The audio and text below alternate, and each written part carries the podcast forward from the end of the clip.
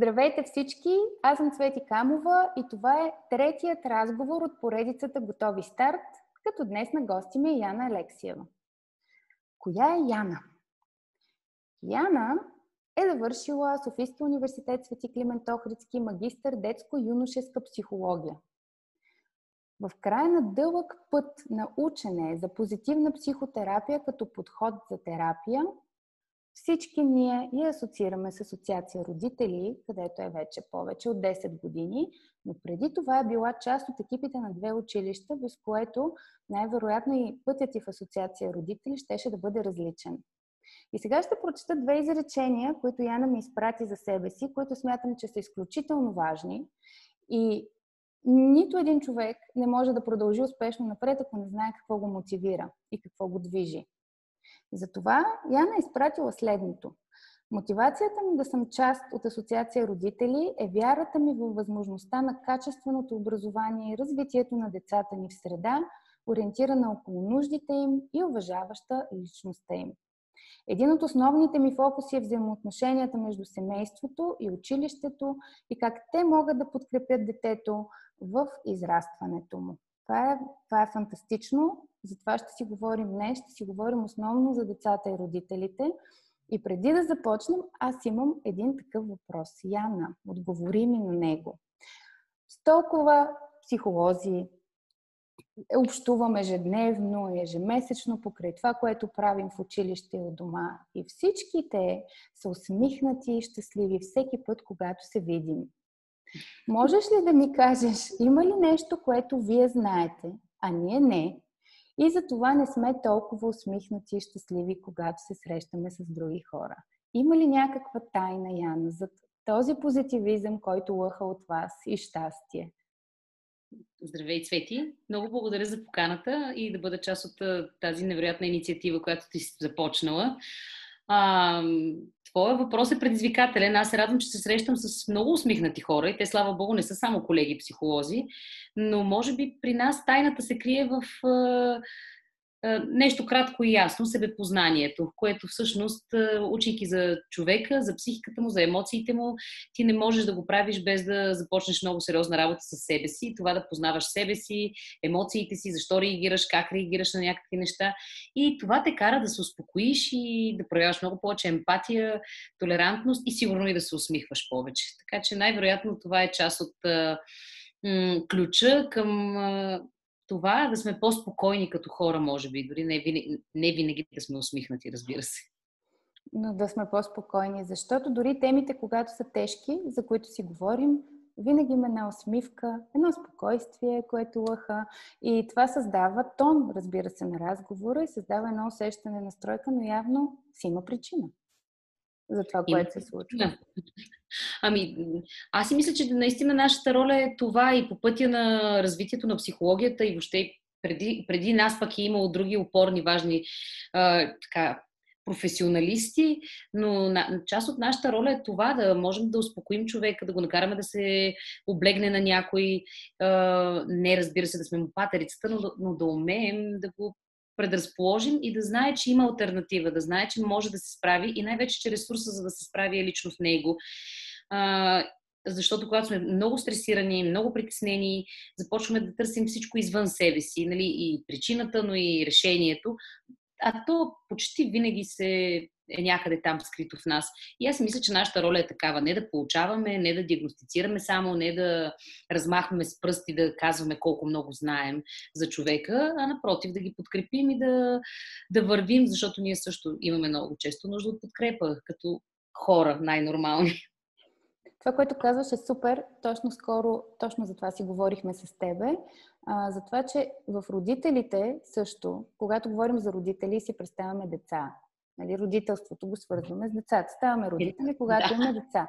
И сега ти казваш, че нещата тръгват от теб. Нещата тръгват от твоето отношение към себе си, първо твоето познаване на себе си, от това ти как реагираш, кои са твоите стимули, а кое те провокира негативно или позитивно. И когато говорим за родителството, откъде тръгваме всъщност? От децата е, ли е, тук сме на една и съща вълна и то е ясно и наистина е много ценно и се надявам и този разговор да го чуят родителите, които имат нужда от това. Родителството тръгва от нас самите. Аз от години, когато мога да работя, имам щастието да работя индивидуално с семейства, а, винаги си говорим за това. Първо, че ние не трябва да забравяме, че сме хора, човешки, нормални същества, които имаме своите нужди. А, и че колкото сме по-щастливи и удовлетворени като родители, колкото дори не като родители, като личности, като мъжа, жената, професионалиста, домакинята, всичко, което сме като роли, толкова по-спокойно ще влезнем в родителството. А, и, и въобще човек, за да тръгне да става родител, наистина е важно да, да, си, да спре, да си помисли доколко е удовлетворен и какво го чака по пътя на това да има дете до себе си и, и да е някак, не знам дали думата е смирен, но спокоен. Винаги ми идва думата спокоен. Но наистина без ние да сме щастливи, ако ние сме се изчерпали, ако сме една чаша изпита вода, изключително уморени, не знаеки дори защо го правим, или просто защото житейския път ни е накарал да имаме и дете, може би защото е следващото най-нормално развитие, или защото пък средата социалната ни притиска. Това поне в нашите ширини го има. Нали, не мога да потвърдя за всички ширини има ли го, но в нашите балкански го има. Ако тръгнем с тази нагласа, много често след това бързо стигаме и до умора. И то отново трябва да потърсим в себе си ресурса, как да се справим. Аз винаги съм го вярвала, но с годините практика го виждам. Много често, нали, в повечето случаи имаме какво да работим с родителите заедно, а не толкова с детето. Нали, детето можем да го видим като симптом, като това защо реагира на нещо, какво му се случва, да го разчетем, ако можем с нашия професионализъм. Но много често нямаме нужда да работим и конкретно с самото дете. Нали, не говорим за всички случаи и за всеки казус, разбира се, има ситуации, си е работа с дете. Така че много, това е. Родителя трябва да бъде щастлив човек, без това да звучи крайно захаросано, защото знам как това натварва. И в същия момент това много натварва родителите. И сега, ако някой ни слуша и си каже, да бе, нали, щастлив, след като не съм спал цяла нощ, сготвил съм, отишъл съм на работа, едното реве, другото се смее, паднало. Къде да съм щастлив? То е друг вид щастие, то е друг вид спокойствие и удовлетвореност, че, че вече си и родител. Така че, може би това са част от нещата, които си представям. И на много мои приятели, вече в личен план им казвам, да се замислят готови ли са, наистина щастливи ли са, наживяли ли са се. То, е, и може да не звучи супер професионално, но чисто житейски и приятелски, ако човек се е наживял и е спокоен, че вече си е взел каквото трябва от живота, може би тогава следващата стъпка наистина е да стане родител и да се наслаждава на всичко, което предстои от там нататък. Това е, е, това е трудно и аз много често за родителството си го разглеждам като един влак, който върви, живота ни е като един влак, който върви, има просто спирки. И една от отсечките е била точно тези години, в които завършил си, живота е пред теб, нощта е ден и деня е нощ. След това започваш да работиш, нахъсан си, след това може би се усъвършенстваш, деня пак е нощ, нощта е ден. И идваш на спирката, дали съвпада с брака или не съвпада, нали, тук говорим, когато има дете, когато то се появява. И от тук нататък вече отсечката до момента, в който това дете му кажем на добър път, където и да отиваш, аз съм с тебе, винаги ще бъда с теб, аз винаги ще бъда твой родител, но ти вече си с куфара и си на вратата, отиваш на някъде по, по желание, не на 35 или 40 години.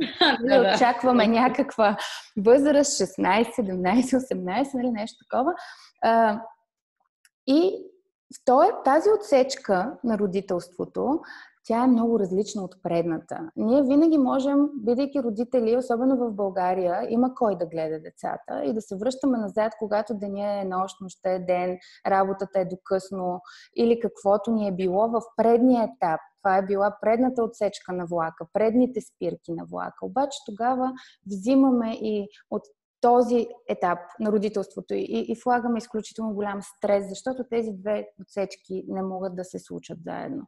Така както и следващата, когато пък децата ни напуснат и тогава започваме да преосмисляме брака си, тогава започваме да мислим за ам, професията си, за това, за каузи, нали, как можем. Това ни е втората, втория а, етап професионален, когато вече имаме спокойствието.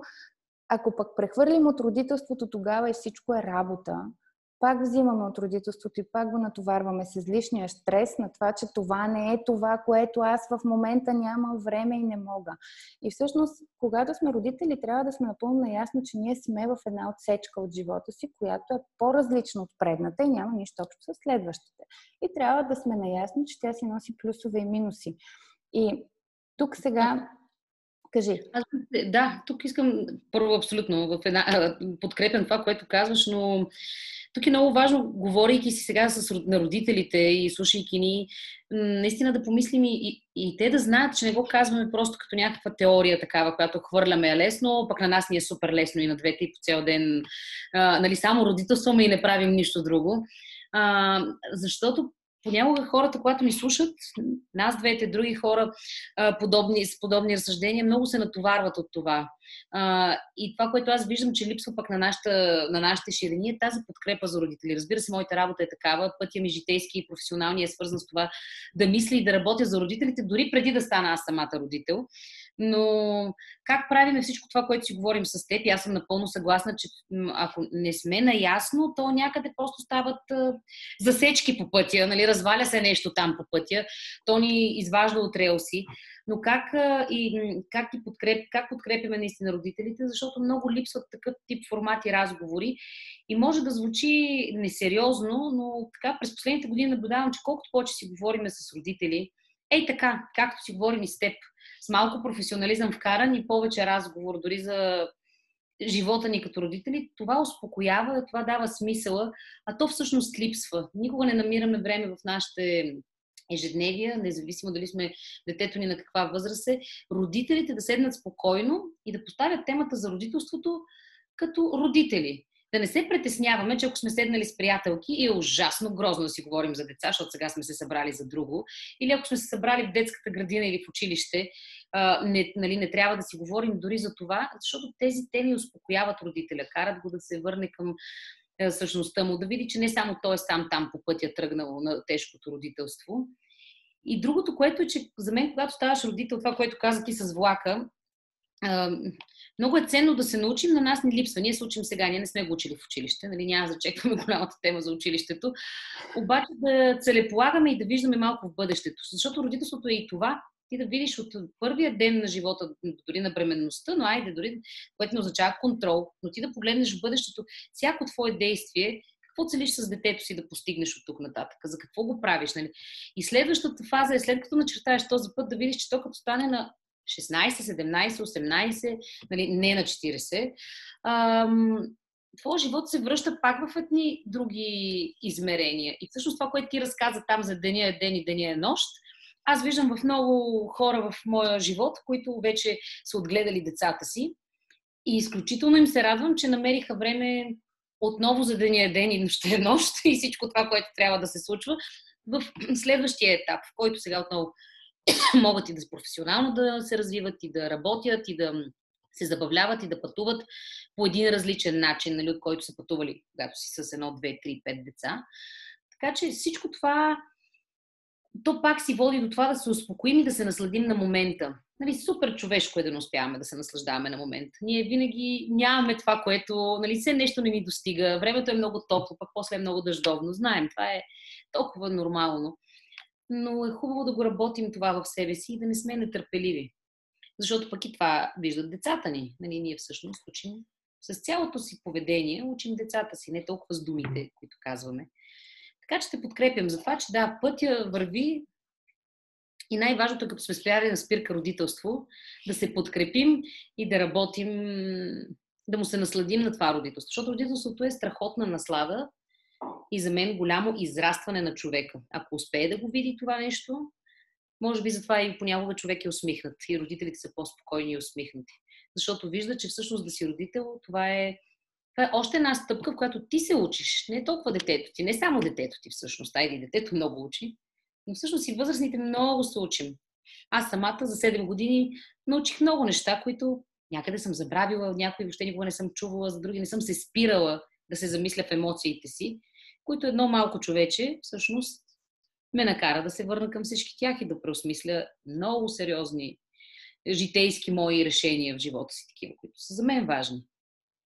И така, Дават ни добър повод за трансформация. Аз казвам наистина, че там, където има дискомфорт, тя природата е такава. За да имаш трансформация, трябва да имаш дискомфорт. Нали? Ако помислим как една пеперуда става пеперуда, тя не се ражда пеперуда. Нали? Тя минава през някои драстични трансформации, за да може най-накрая да се появи пеперуда. И този дискомфорт провокира промяна. Промяна без нищо да променим няма промяна. Нали? Нещо трябва да се промени и, те, и, и децата са този стресов фактор в нашия живот, който ни е перфектен повод, ако искаме ако искаме, ние да се трансформираме. Те могат да ни провокират много, но ние може да не искаме да се трансформираме, да останем а, на стартовата база.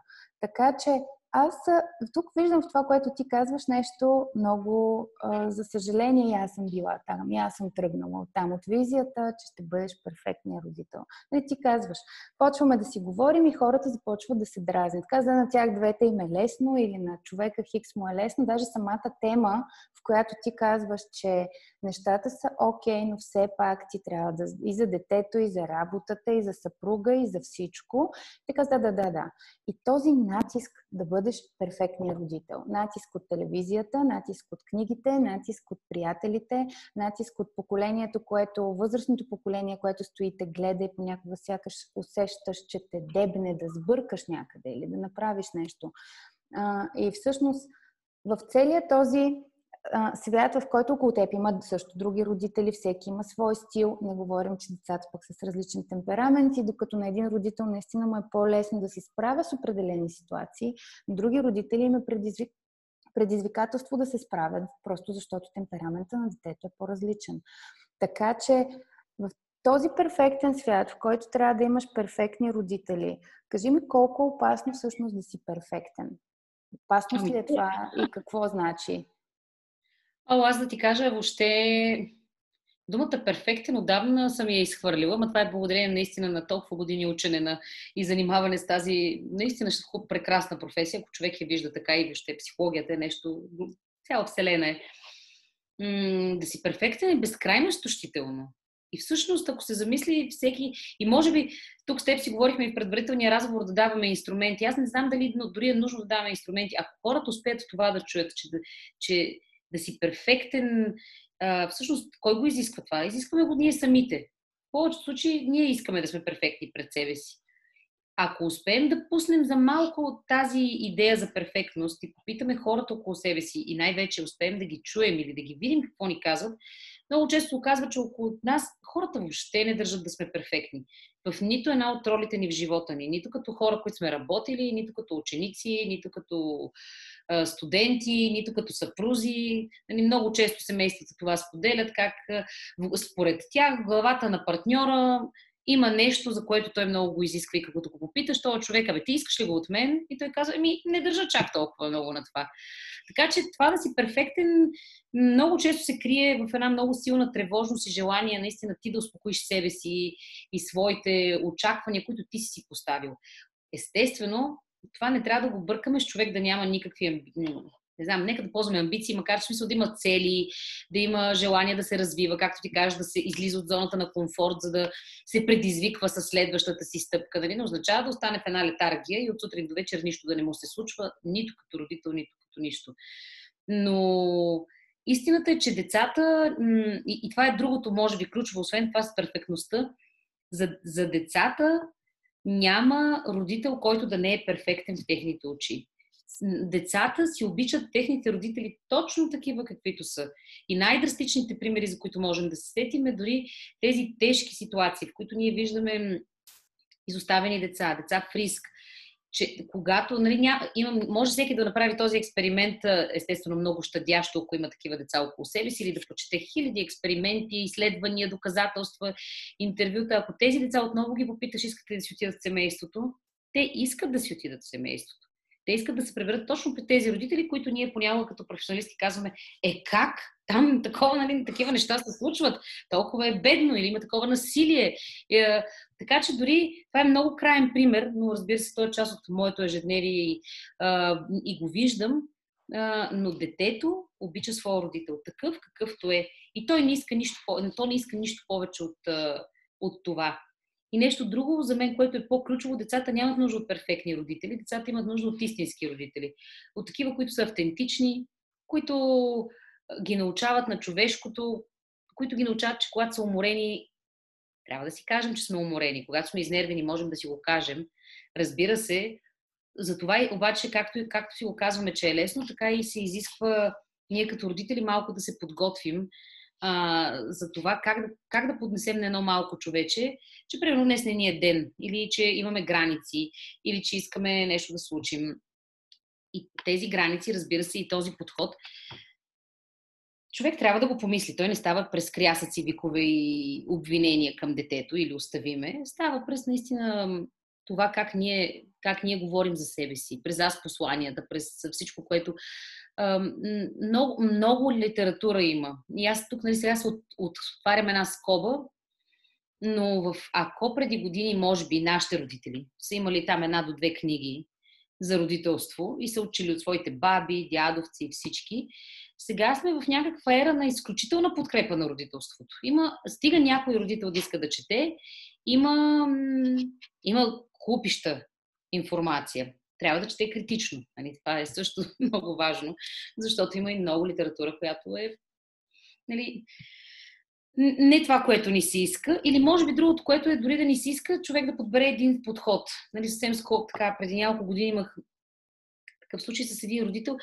нали, прекрасна, прекрасна майка, любвеобилна и всичко, но четейки хиляди литератури, това е обърква, защото всяка книга поднася нова концепция. Нали, една да ти казва, раз, разтвори границите, не му ги поставя, и другата ти казва, не, напротив, служи границите, кажи да, кажи не, нали, прави това, не прави. И това те обърква много в един момент. Така че много е важно да слушаме себе си, да си позволим, когато четем нещо или когато чуем някой подход, да попитаме вътре себе си, усещаме ли го. Аз правя така и се чувствам окей. Okay. Има неща, които чувам от учителите на моето дете, от книгите, от мои колеги, обаче те не са моите. Толкова изкуствено тръгвам да ги правя, mm-hmm. че просто се отказвам от тях. Нали? И, и действам такава, каквато съм и това, което на мен ми харесва като подход. Разбира се, съобразявайки се с детето. Така че да си, а, а, а да си перфектен е много важно да си кажем срещу перфектността какво, какво жертваме. Аз рядко обичам да съм. Аз не обичам да съм крайна и не обичам родителите да чуват обвинение. Но когато човек иска прекалената перфектност детето, тя най-често се, много лесно се вижда през академични постижения. Нали?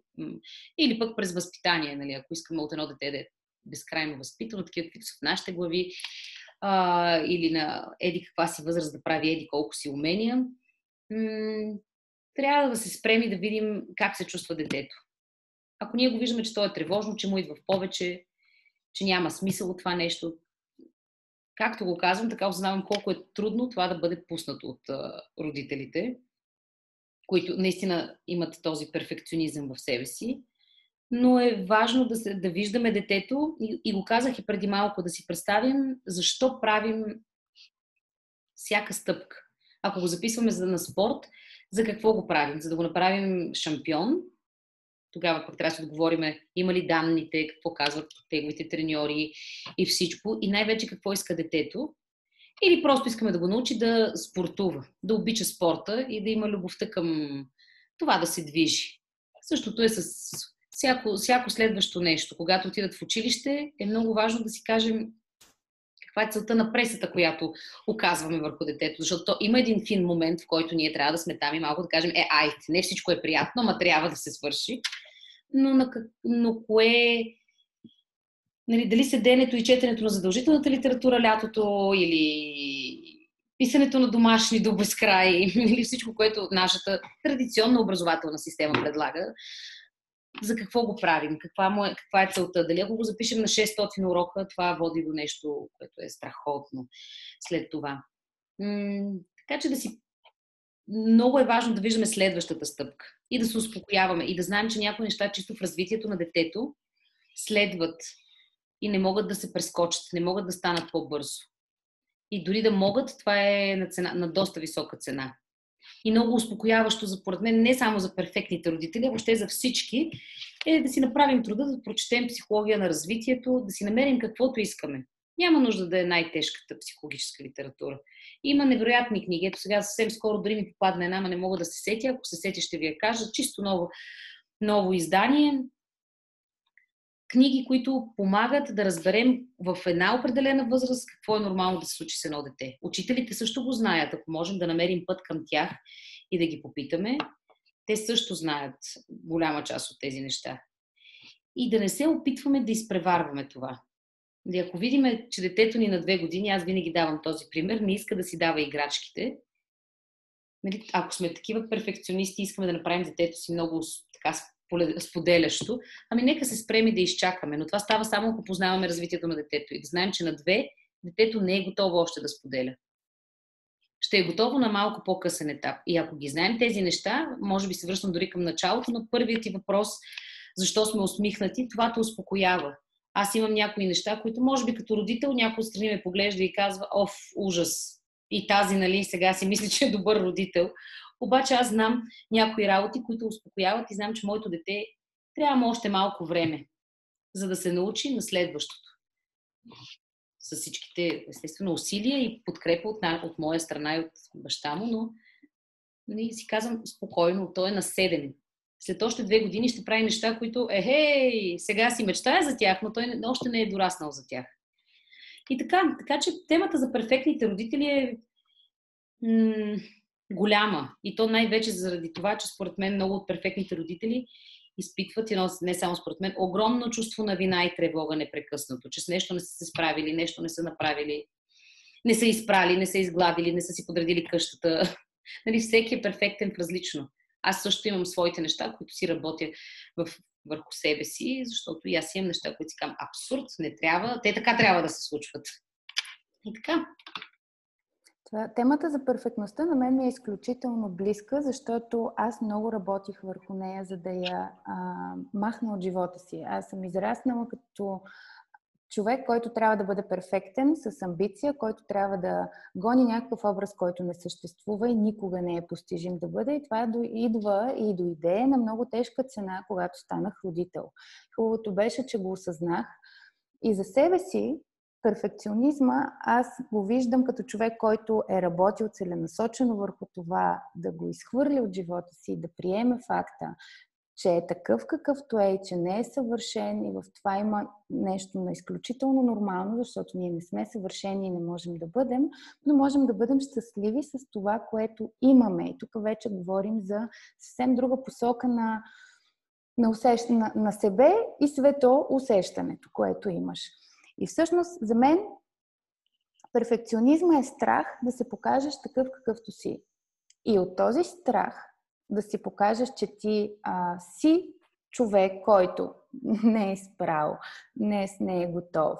А, детето му днес сутринта сте се сдърпали преди да отидете и да тръгнете някъде.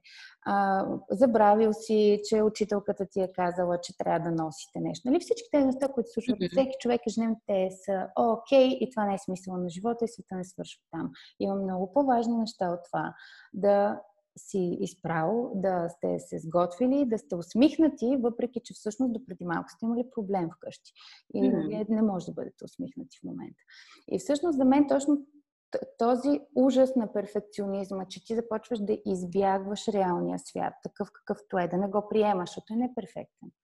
А, започваш да не си автентичен за себе си, за партньора си. А, сам за себе си е най-страшното след това за детето си, като родител и във всичко това, което правиш. Сфокусиран си изключително върху това какво другите мислят за тебе. Защото това е важното, нали? това защитаваш. И в един момент най-хубавото нещо, което ми даде дизайн мисленето, е в дизайн мисленето винаги си в процес на развитие. Нали, там винаги си в по-добро от преди. Итерация по-добро, итерация по-добро, итерация. Там не може да си перфектен. Това изобщо не съществува като понятие в методологията. Там винаги работиш върху съвършенстване. В процеса на този път, който минаваш на усъвършенстване, всъщност ти развиваш увереност, че можеш да се справиш с всякакви неща. Засегна значи, толкова... Давай, да. Да, аз по-скоро ето просто ти казваш, опитвам се да изведа някакви неща, но ето ти, ти казваш, че ето дизайн мисленето е един чудесен инструмент за справяне с това да бъдеш перфектен. И всеки, който иска, може да се докосне. Било през теб, било през теб, за да му помогнеш къде може да намери. Защото да, накрая от всичките ни думи хората имат нужда и от конкретните стъпки, през които могат да минат. Защото в повече случаи перфекционизма крие отдолу не, липсата на вяра в себе си. Дали ще го наричаме много сложно ниска самооценка или липсата на вяра или нещо, което се случва, точно всичко, което ти описа толкова истинско. Обаче следващата стъпка е хубаво, че си го осъзнал, хубаво, че го знаеш. Кое е следващото? Ето ти казваш, че това, което ти правиш и с което ти се занимаваш и си го намерила за себе си, ти е помогнало а, да излезеш от тази ситуация. И всеки, може би, който сега ще ни слуша, може да помисли върху това. Има наистина различни начини, които ни карат да се успокоим вътрешно себе си, защото ако сме спокойни, така енергията ни вътре е спокойна, нещата вървят напред. нещата вървят и се движат. А едно от нещата, които е много важно, което ти каза. Ти каза, аз си записах 12 неща, но ще хвана едно, защото е ясно няма как да продължим напред с всички. Това, че перфектните родители и света, който те бута и казва, имаш всичко необходимо да бъдеш перфектен, всякакви инструменти съществуват да бъдеш перфектен в това, което правиш, се опитват да отгледат перфектни деца. И тук имаме нещо, за което ще се радвам да поговориш. Всъщност, колко е страшно опасно или не опасно това, че когато имаме едно истинско дете, което идва в определена фаза на 2, на 3, на 4, с нещата, които може с темперамента си, с родителя, който е аз или някой друг, който пък си има свой родителски стил, и какво е очакваното дете в главата на родителя. Защото според мен много често ние не отглеждаме истинското дете, а ние отглеждаме очакваното дете. Тоест ние имаме някакви условия в нашата глава, някаква условност, която съществува, някакви критерии, които трябва да се случат, които детето трябва да догони и то неминуемо усеща, че се опитва да се справи с някакъв образ, който не разбира какъв е и никога то не е достатъчно добро в очите на родителя си, защото този образ главата на родителя реално не съществува. Той не е истински, той е създаден и той винаги е по-добър от реалността, която не е перфектна. Там какво правим? Да, със сигурност има и, и, и такива ситуации. И то е много естествено да се случва, защото и голяма част от предишния начин на възпитание и отглеждане, мисля, много-много натрупване в това да да се говори, че родителството е това. Нали, ти начертаваш там един образ в главата си, започваш да го следваш, всички социални норми ти го казват. Нали, ние сме отглеждани една огромна част от нас така, които сме имали щастието да сме с малко по-така с широки граници родители, нали, сме видяли, че може и по друг начин, но в повечето случаи наистина това се случва. А, и, и всеки има представа за себе си, нали, за детето си. Крайна сметка, за мен все още от съвсем скоро се говори за това да уважим личността на детето, такова каквото е. Не са се натрупали толкова безкрайно много години, колкото, да ми, колкото ми се иска, за това да, това да толкова да се е интегрирало сред нас всички в обществото ни, че да не е една куха дума и куха фраза, нали, личност на детето, права и такива. Много често това все още звучи едно такова много странно. Но ако ние приемем, че даваме живот на една друга личност, която хем е супер свързана с нас и нали, тя, тя няма как, тя е безусловно част от нас и от майката и от бащата, но всъщност това е друго човешко същество. Ам, толкова може би би ни било по-лесно, но, но за това трябва време, защото от друга страна всеки родител, разбира се, това е, това е огромна отговорност. Нали, не случайно а, доколко сме готови или не, това е абсолютно индивидуално. Всеки родител го вижда в момента, в който му връчат бебето в ръката, в ръцете и вече трябва да се справя с него. Но всеки има представите, разбира се, за какво ще бъде детството, какво ще бъде неговото дете. И това няма лошо, дали, когато една майка е бременна, тя започва да си фантазира детето ми. Първо дали ще бъде момче или момиче, или ако е момиче, какво ще е, ако момче ще е, ами какви имена да му сложа, а, ами като се роди, какво да му взема, какво ще бъде. Така че тези фантазии от една... То, ние не можем без фантазии. Зависи те колко, колко и очаквания, зависи те колко натискат и, и колко биха навредили на отношенията вече и на самото отглеждане на детето.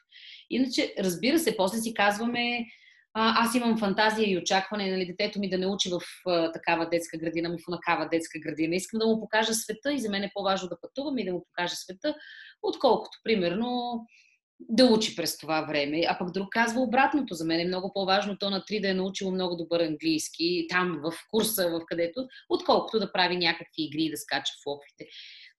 Аз си мисля, че тук ние нямаме право някакси да стъпваме във всеки родителски план на живота, ако той се случва. Можем само да помогнем и да подкрепим. А, с това да, ня, нали, да не е чак толкова здрав и, и непробиваем този балон с очаквания, които имаме за детето си. И да можем повече да го гледаме какво е то. Защото наистина, когато, ако ние имаме някакви очаквания за супер послушно дете, което е много възпитано и което не знам там дума. Да, но, но за съжаление тя я има. Нали, колкото и мен тя да ме побърква, дори на телесно ниво я усещам, че ме напряга, като я говоря. Тя е тук и съществува. И много хора очакват това от децата. Да. Ам, но дали, ако очакваме това, трябва да дадем и това пространство и това спокойствие, че всичко може да отиде на пух и прах. Нали, аз лично мога да също да споделя, че когато ми се роди а, моето дете, три мои приятелки близки ми казаха, а не се притесняй, първите три месеца ти само ще си седиш в градинките, ще си четеш, защото аз а, просто така, така беше, че работих почти до последния ден, в който родих. Те казват, сега ще имаш 3 месеца, ще четеш, ще се разхождаш, така всички книги, които си купила, ще ги прочетеш. И аз го бях повярвала. Нищо такова не се случи. Моят човек за първ път заспа на година и 3-4 месеца. Той беше едно дете, което е едно бебе, което постоянно гледаше, любопитстваше. Аз се учих да бъда родител, съответно. За мен това той въобще да не спя да оглежда, без да плаче, но просто е буден. Беше предизвикателство, какво се случва, добре ли се случва всичко. И трите месеца много добре ме научиха, че всичките ми планове могат да отворя кофата и да ги изхвърля и да продължим нататък. И хубаво е да виждаме тези символи и тези малки път, малкия път, по кой, нали, пътя по който вървим и нещата, които ни се показват и да си кажем, чакай малко, спокойно. Това е друго човешко същество. То много ще прилича на теб, много ще освоява моделите на, на майката, на бащата, на разширеното семейство. Но то е друго същество, със своите виждания, чувства, емоции, права включително. И ние сме в нов етап от възпитание и масово отглеждаме децата си по много по-различен и равнопоставен начин, отколкото са ни гледали нас. И това също носи своите нови предизвикателства в живота на родителите. Така че, мисля си, че това с очакванията е много, много е тънък момента. Хем да го имаш, като... защото очакванията те дърпат. Те са мотивите, но, но те разбирам какво казваш в очаквания. Може би очакванията за ако го позиционираме родителското, родителската активност, ангажираност по отношение на възпитанието на децата и не поставим под въпрос изобщо любовта и желанието това дете да процъфтява. Всички родители го искаме. Mm-hmm. Имаме една крайна точка, в която ти наистина знаеш всичко за детето. Ти знаеш то как ще бъде щастливо, какво трябва да прави на 7, какво ще се случва, но това е в твоята глава. Тоест, в твоята глава планът е разписан и този план няма догонване и някой ще се опита да го гони твоето дете, защото те обича, ти за него си слънцето в живота, но то ще иска да те направи щастлив. И никога няма да успява, защото този план той расте с тебе. Той този план не може да, да го догоним. Тази петилетка, планирана на хартия в нашата глава, нали, тя не може да се случи. Тази огромна тежест, която прави нещастни всички по линията и изгражда от самото начало едно нещастно дете, което се опитва да те направи щастлива или щастлив като баща или майка, или щастливи като родители и всъщност не може да разбере защо не става. Нали трябваше, да, нали трябваше на футбол да ходя и това беше целта аз да стана шампион и ходя на футбол. Какво пак? Защо не си щастлива, мамо? Какво става с да. А, да, така как... идея не е, че нямаме очаквания. Ние имаме мечти, нали, че нашите деца, и тук вече говорим за някакви базови принципи, които е добре да си изчистим, които имат как да кажа, което без значение какъв е родителския ни стил, е добре да имаме предвид и да знаем, че от тук не мърдаме. Нали, това са някакви базови правила, базови основи, на които се крепи едно равнопоставено а, родителстване, взаимоотношения с децата. От тук нататък вече стилове колкото искаш, но при всички случаи нали, от тези, а, тези правила трябва да ги знаем. Че mm. тук не мърдаме. Нали? Те са такива в нашия свят, 21 век, в 19 са били други. Но в 21 век сме приели нещо за детето, откъдето надолу не слизаме. И аз сега ще вкарам следващото нещо, че тези, а, този перфектен път, който нали, изграждаме в нашата глава, аз мисля, че един от инструментите, които можем да използваме да го разбием и да осъзнаем, че нещо се случва, това е първо да осъзнаем, че сме двама. В едно а, такова приключение, наречено родителство. И може би един разговор, който системно трябва да се провежда, но ако никога не се е провеждал, трябва да се случи, колкото може по-скоро. Това е да си поговорим за това как си се представяме себе си, брака си, отглеждането на детето и какво означава родителски стил за всеки един от нас и къде има допирна точка. Защото тук ще разберем, че в нашата глава има един голям балон, може би, който всъщност е само в нашата глава. Нали, той не е в главата на другия човек и сигналите се разминават. И даже може би сме иззели функции, защото в брак сме равни, без значение кой колко време има с децата от двамата партньори. Дали един може да отдели един час на ден, на другия пет – за да бъде с децата си, ние сме равни в, в това нещо наречено отглеждане. И може би трябва да седнем да си изясним първо кой откъде идва. Нали, какви са били нашите, какво е било нашето детство, какви са били нашите родители всъщност, как сме били учени, къде са били границите, дали е било много важно да учим и родителя е бил винаги с нас, да ни помага, да изкараме оценки и да успяваме, или всъщност родителя изобщо?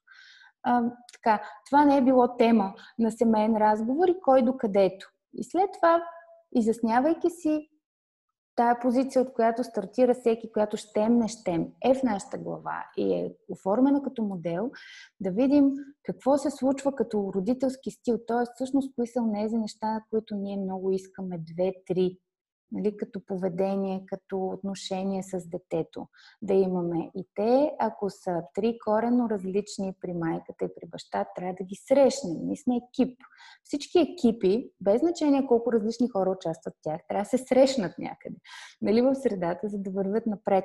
А, какво поговорим и малко за двамата в родителстването, защото като кажем родители и по книжките са се майките. Но всъщност това е много, успе, много неуспешна стратегия и вредна стратегия и за майката, и за детето, и за бащата, и за брака, и за целия процес.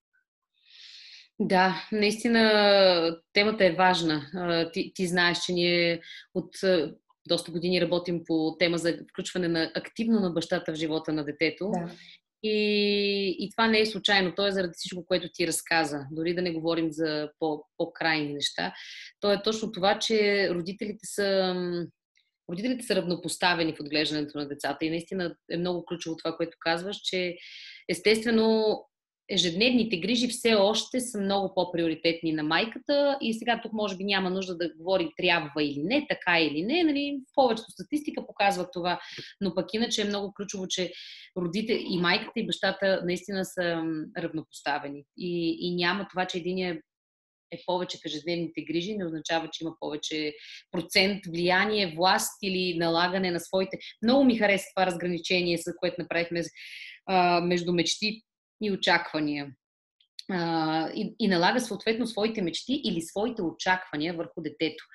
Защото те и двете понякога тежат, де. Нали? Ако не сме готови да, да пуснем и някоя мечта, нали? дори, дори на смях, аз нали, мога да, от нашия семейен живот мога да споделя как бащата на моето дете купи супер бързо, той беше, нямаше още три, му купи едно мечтаното влакче, което той цял живот си е мечтал да има, онези момчешки влакчета с релси, с красоти по тях. И до ден днешен, моят човек малък, нали, нашият син прекрасен, няма никакъв интерес. И имаше един период, в който баща му определено го преживя. Тази своя мечта, която той искаше с цялата си любов да подари на сина си, рухна. Защото той сега вече пък на 7 каза, ама това е толкова скучно, татко. така че и мечтите понякога тежат.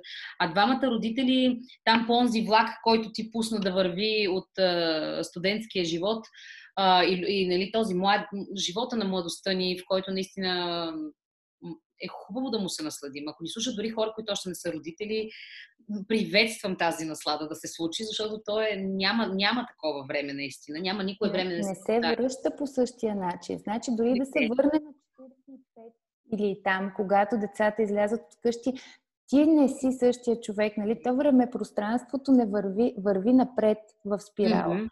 Тоест, ние не можем да върнем назад нещата. Mm-hmm. Дори да се окажем на същото място, същите хора, нито не. с хората са същите, нито мястото е също, нито времето е същото. Тоест, този всеки етап си носи чара и нуждата да се случи, защото ние, тя не се случва случайно тези етапи в живота ни. Тя биологично, ние сме предопределени, че така и при животните следват mm-hmm. същите етапи. Така че не сме измислили ние нещо. Не, слава Богу. Някой, да, някой... някакси отиграна е, отиграна е влака, пътя му е по-отигран така милиони години назад. Така че... Но след това наистина, като да. тръгнем по този път и спирки, дали там някъде в тия спирки, преди да станем родители, най-вероятно сме намерили човекът, с който искаме да станем родители. А, и, и тук наистина е важно да се спрем и да знаем, че това е нашата, дали ще наречем половинка, по-доброто аз, другия човек до нас, както искаме, но да знаем, че това, нали, това е човек, с който бихме искали да бъде майката или бащата на децата ни. И тук веднага държа да кажа, това не означава, че това ще продължи за винаги. Живеем в изключително динамично време.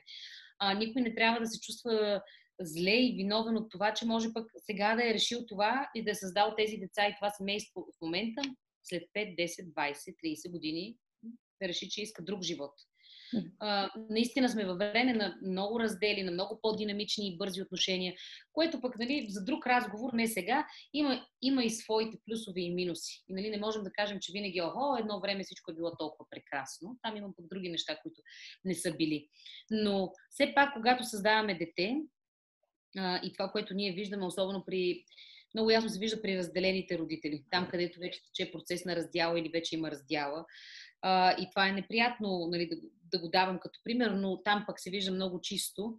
Ние може да се разделим в един момент като май, мъж и жена, но трябва да сме си дали ясна сметка, че ние сме създали едно дете и винаги ние сме неговите майка и баща. Няма, може, да влезнат други личности, други хора, но това сме. Така че, когато тръгнем да създаваме семейство, вече и с дете, за мен е важно първо двамата човека да са да са си поживяли, да са си споделили добре, да са си споделили нещата, които ти изброи много преди на двете чертички на теста. Нали, това за детството, за семейството. Не а в един става. перфектен свят. Това е перфектен свят. Сигурно се го...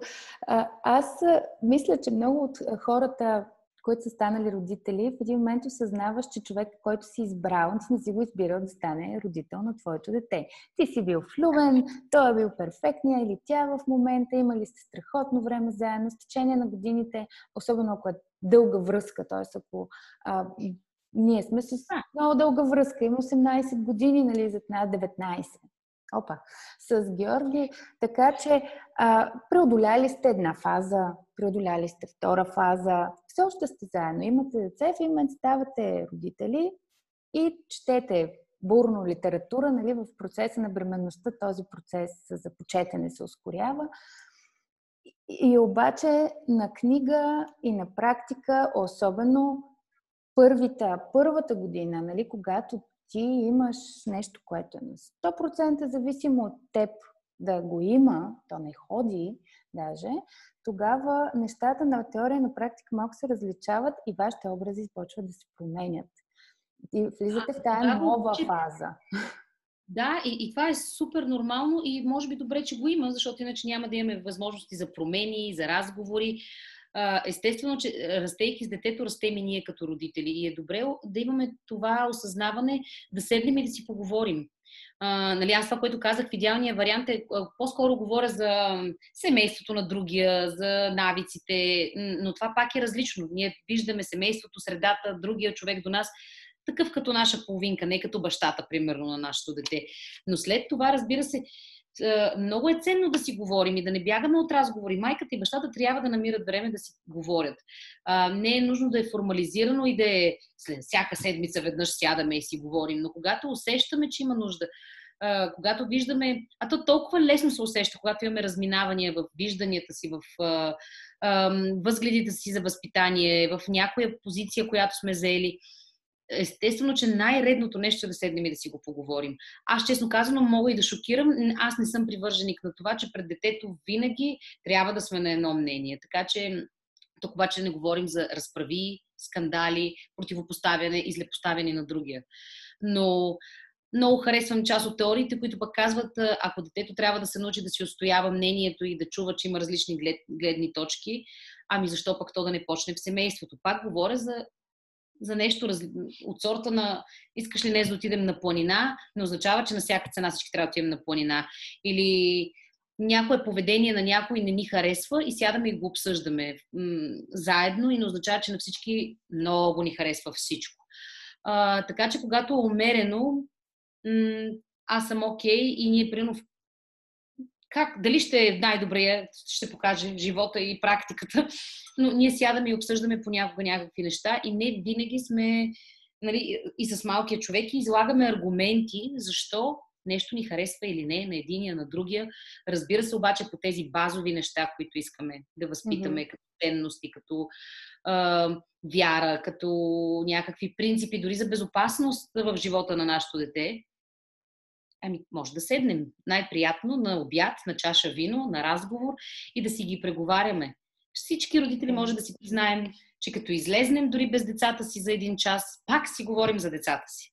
И това е толкова нормално. Тогава има и подходящ момент да си кажем, абе, дай да обсъдим сега, идва нали, друг етап в живота или видя ли това какво се случи на площадката и реагира така, аз реагирах така. Или седяхме в заведението, твоите граници са много широки и ти си окей okay, детето ни да крещи, примерно, или там нещо да прави. Аз не съм окей, okay. дай да се срещнем някъде по пътя, защото пък знаем, че нали, това, което започнахме разговор с теб, щастливия човек, себепознаващия се човек, той обаче е в двойка с някой. И ако не е щастлив и не си отделя време с партньора, дори не е щастлив, ако не е спокоен, удовлетворен и всичко останало, детето го вижда. И го а лошото е, че децата поемат, децата, за съжаление, се чувстват зле да. и неописуемо до ден днешен за мен, въпреки всичко, което се четем и работим като професионалисти, винаги се бунтувам срещу това, че не знаем как децата започват да изпитват много бързо чувство на вина, ако родителите им не се разбират. А нали, ние като възрастни, ние не се разбираме, но детето започва да се чувства зле от това. И, и се опитва да ни издобри, да се усмихне, да направи нещо или да направи най-голямата штуротия. Нали, много често деца с проблемно поведение се държат така, защото искат да предизвикат вниманието към себе си. Дали защото не сте им обърнали внимание, дали защото като отклони вниманието към себе си, родителите му спират да се разправят и да имат проблеми, защото се средоточават върху него. Така че и това, не, нали, това са много важни неща, които трябва да намираме. Да си родител не ни идва отвътре. Това както някакви митове разказват, как, ох, раждаме се, нали, раждане се дете и почваме да сме родители. Не. Трябва да спираме и да си обсъждаме, да си говорим и да се грижим един за друг. Нали, просто трябва да се грижим и за другия човек до себе си това е част от нещата, които ние работим и толкова години се опитваме с, наш, с всичките ни усилия за бащите да говорим и за тази тема, че трябва да се грижим за другия партньор до себе си. Той да, е, да не е безкрайно изтощен, изморен. Често в България това е майката, която е уморената. Нали, ако говорим за, наистина отново за статистика и за това, което се случва. От детето, от ежедневната грижа, говоря, нали, по-скоро. Но да се, да се балансираме, да знаем къде да поемем, къде да се погрижим, къде да заменим. И това става с разговор. Да.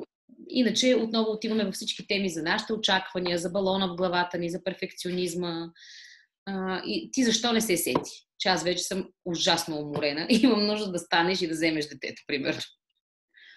А, това е много неща засегна и аз това, което мога да кажа, че а, понякога за родители, които си говорят, т.е. за хора, които са свикнали да си говорят и да си обсъждат и като цяло диалога в семейството винаги е бил част от семейството. Ние с Георги всяка вечер сядаме и говорим за това какво и тук си даваме обратна връзка по дизайн мисленски, защото е най-бърза. Едното е какво ми хареса от днешния ден, защото в дизайн мисленето винаги започваш с позитивното. Тоест, mm-hmm. Иначе никой не те слуша. Нали? Никой няма да приеме критиката, която имаш да му кажеш след какво ми хареса. Нали, това, което следва. Какво ми хареса и хубаво е да чуеш нещо хубаво от другия, хубаво е ти да кажеш нещо хубаво. И след това, а, какво можеше да се получи по-добре? Нали? кое ме изненада тук, а кое дойде някакси от никъде изведнъж. А, и тук въпросът защо, който не трябва да спираме да задаваме за себе си. Аз защо днес направих така? За себе си да си дадем сметка това откъде е дошло. Дали е някакъв модел от детството, който съм повторил, защото това себепознаване, което е включена усмивката нали, на всички психолози, не може, то, то не се случва е така. Нали, то идва с тренинга. Защо сега аз така днес направих? Бях ли ядосана? Бях ли провокирана? Ако бях провокирана, какво ме провокира? И може да се окаже, че изобщо не е детето. Нещо в главата ми е работно, нещо се е случило, mm-hmm. това ме е раздразнило. Аз в един момент не съм усетила и съм го прехвърлила нататък под формата на каквото иде. И всъщност да ти защо днес това го направи? Дай да помислим какво стана в твоята глава. И нали, това са хубавите взаимоотношения с другия човек. Ние не, не го правим за да си вредим и да се сочим с пръст. Ние си помагаме да вървим заедно напред. Този въпрос защо аз и защо ти, нека да видим, аз може би отстрани пък мога да ти дам някаква гледна точка, която ти нямаш. Не повече от 10 минути, не повече от 15. Това не е перфекционизъм. Това напротив е желанието да станеш по-добър ти, и след това да станеш в брака по-добър и след това да си по-добър спрямо детето. И всъщност тези разговори, ако са трудни, защо не да си правим срещи? Всеки вторник, някакъв ден никакъв да си изберем, вторник е един такъв ден. Всеки вторник в 9 на чаша винца, всички са си легнали, а, малко по-тихо е, може да запалим свещ, нали? ако ни е трудно да го правим всеки ден или mm-hmm. не е нашето, ми да почнем с среща, за да може това нещо да се изговаря. И да, когато не сме съгласни, ние също, различни хора сме, разбира се. И когато не си съгласен с нещо, е много хубаво да спреш да кажеш момент, момент пред децата. Сега, аз тук нещо не съм съгласен. Дайте да седнем всички mm-hmm. да го обсъдим и ще гласуваме, ако не сме съгласни. И каквото сме гласували, това ще си го отнесем. Нали? Ако всеки е на различно мнение, особено за, примерно, разходка в парка, казва, добре, това да вземем. Аз не съм съгласна. Аз днеска искам да направя това. Сина ми е казал, чакайте малко сега, аз не си планирах нещо друго да си направя. Ами хубаво, аргументирайте се. Вече сина ми на 8,5, дъщеря ми 6,5. Е Те могат да опитват да се аргументират без никакъв проблем и някой път, да, правиш така отстъпка лека, но уважаваш труда на детето и казваш, да, прав си, окей, ще уважим това, че ти имаш нужда от един час за хикс днес и след това ще ходим където сме решили да ходим. Но всъщност тези разговори развиват а, емоционалната интелигентност на връзката ни като семейство, т.е. ние да свикнем да си приказваме за тези неща и да си казваме, че не сме съгласни, развиват всичките поред умения, дето си ги говорим на всяко едно от децата. То да изслуша, да чуе, да, не се, да се противопостави, да се аргументира, да не се аргументира. Нали, всичките тия неща. И някак си вървим напред като а, хора на едно и също стъпало, нали, поставяне mm-hmm. на едно и също стъпало, което пък ме води на следващия Аз въпрос. Само бих добавила, извинявай, а, учи децата ни и да са гъвкави, когато и ние не трябва да забравяме, нали, аз това все още го наблюдавам, че родителя някак още в себе си, много голяма част от родителите държат да са прави.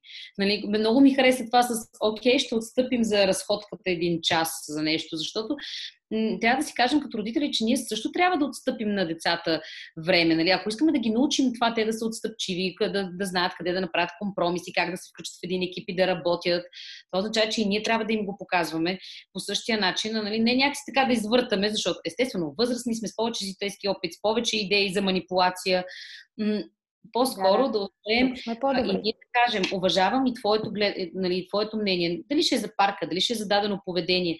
Дали тук би, много ми е важно да го, само да засегнем и това. Не винаги става въпрос за парка. Ние, примерно, в последната половин година, нали, 7 годишните вече съвсем си навлизат в тези отношения за приятелство, за отношения. Много е важно да оставяме пространство на децата си да, да го изговорят, да изговорят тяхната гледна точка, защо с някой са приятел или не, защо са направили нещо или не. Не ние бързо да скочим отгоре и да им засипем нашата теория или нашите разговори. И ето тук ние също, примерно, често ни се случва, това по-скоро наистина семейно, да седнем и да си кажем различни различни виждания на дадена ситуация. Не е само за парк. Говорим тук и за някакви сериозни ситуации, в които аз излагам моята, дали ще е майчина, дали ще е професионална, дали ще е, тя е, най-вероятно е микс от всичко, гледна точка, в която казвам, нали, аз бих поступила след като сме ти слушали теб, аз бих поступила в тази ситуация така, така, така. Баща му понякога е абсолютно на може би тази мъжката, защитната, тези граници, които трябва да сложи или пък правилата, които трябва да наложи е на корено различна позиция от мен и търси някъде баланса вътре в цялото нещо, за да може и той да се зареди с малко повече инструменти. Защото имаме ли альтернативи в главата си, не забиваме и не се чувстваме зле. Нали? Знаем какво да правим, когато сме с повече идеи. А това, което даде за пример, ние също го правим редовно вкъщи. Не знае, явно го има и в дизайн тинкинга, има го и в много психология изписана с какво ни хареса от деня. Правим го и с, и с детето ни. И е много ценно, наистина. Всичко, което каза, то наистина те учи на всичките тези и на емоционалност и това да се себе познаваш. Защото иначе остава много далечно. Какво е това толкова странно нещо да се себе познавам? Ако наистина не сме видели, понякога така се научаваме и да се извиняваме на децата си. Нали, от това, че сме избухнали, после сме си казали, ама защо избухнах аз? Аха, избухнах, защото всъщност днеска ми е някакъв много стресиран ден. И ти вече беше капчицата. Нали? Даваш си сметката, че това е станало. И може да се проговори. Децата ни чуват и се успокояват и ни уважават, когато ние сме честни с тях. Поне това са наблюденията не само в личен план, а и въобще като гледам децата, нали, отглеждани по този начин. Аз така... ми се налага да се извинявам всеки ден за някакви неща. Най-трудно е първия път. След това вече става, а, става лесно. Аз ще кажа откъде да, тръгна, да защото за мен беше супер важно и може би ще е полезно на някой. Преди не знам преди колко време, явно в момента, в който съм била родител, може преди 5 години, попаднах на Есперил, всичките съм ги чела. За мен това беше основополагаща книга и аз накрая ще направя списък с литература, която ще пусна, за да може тези, които гледат, да видят и за какво сме говорили по време на нашия разговор и какво биха могли да прегледат те като родители. Дето ми Есперил разказа една ситуация, която всичките не зная, но може би изкуството да казваш не може би, не съм сигурна. Но разказа ситуация, в която синът му вече е доста по-голям. На 18 години ли е бил, на 16 години ли е бил. И са имали някакво парти семейно голямо, което и Есперил се е напрегнал, трябва да координират доста хора, доста роднини, някои от роднините недоволни, това го знаем, винаги има недоволни, въпреки че ти идват на гости. Нали? И а, като цяло, през цялото време е казвал на, на сина си, хайде сега, служи салфетките, служи това, служи онова, донеси ми еди какво си. И най-накрая сина му, в края на цялото парти, всички си тръгват и сина му казва, отива при него и казва, сега ще ми платиш ли? И в този един момент а, и си тръгва. Нали, в смисъл, отива на някъде друга.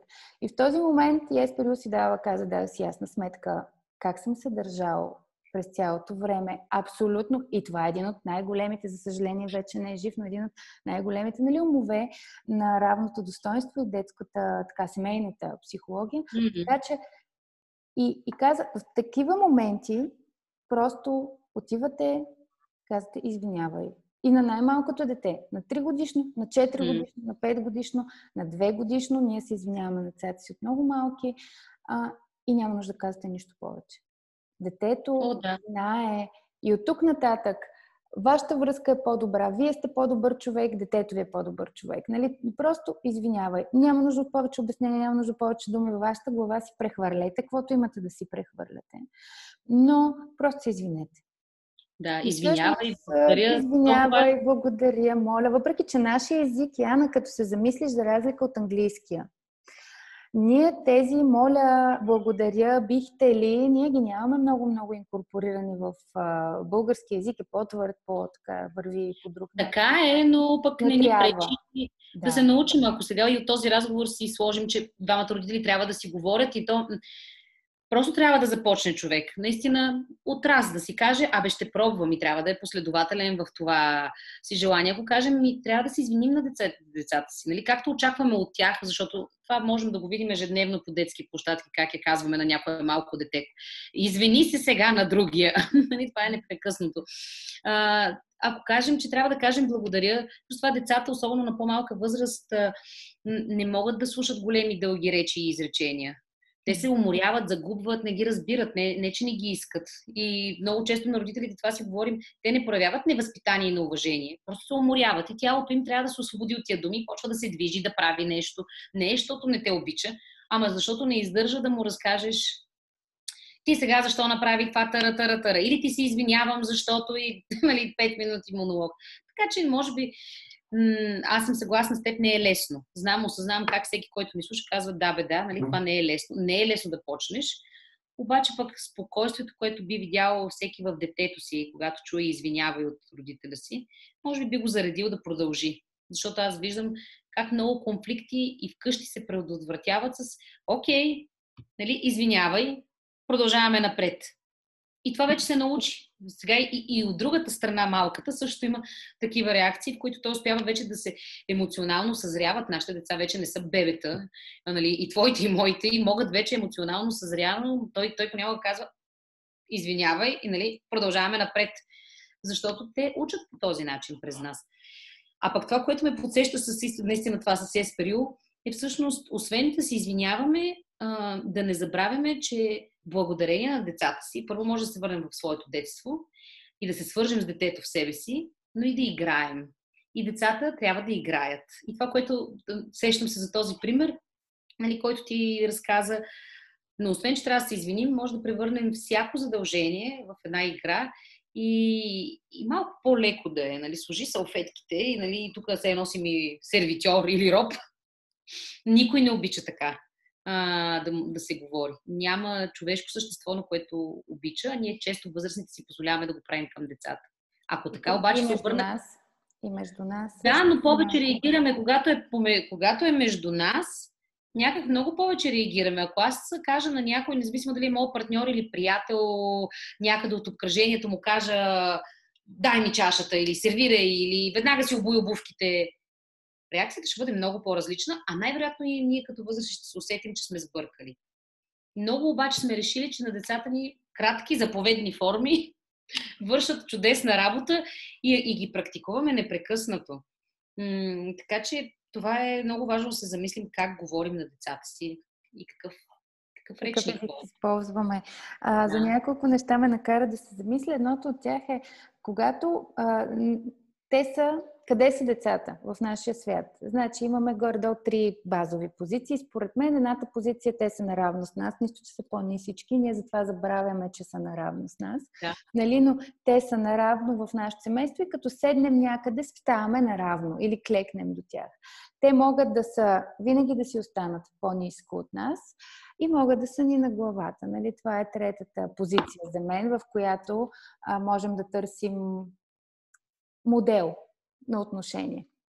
И най-често, ако а, за извинява и специално извинява и моля и благодаря, са едни такива думи, в които много се усеща къде са ни децата в къщи. Mm-hmm. Дали ние сме приели, че сме наравно? Това означава, че ние без никакъв проблем казваме, моля те, донеси ми еди какво си. Би ли бил така добър? Да, благодаря ти. Извинявай, Слънчо.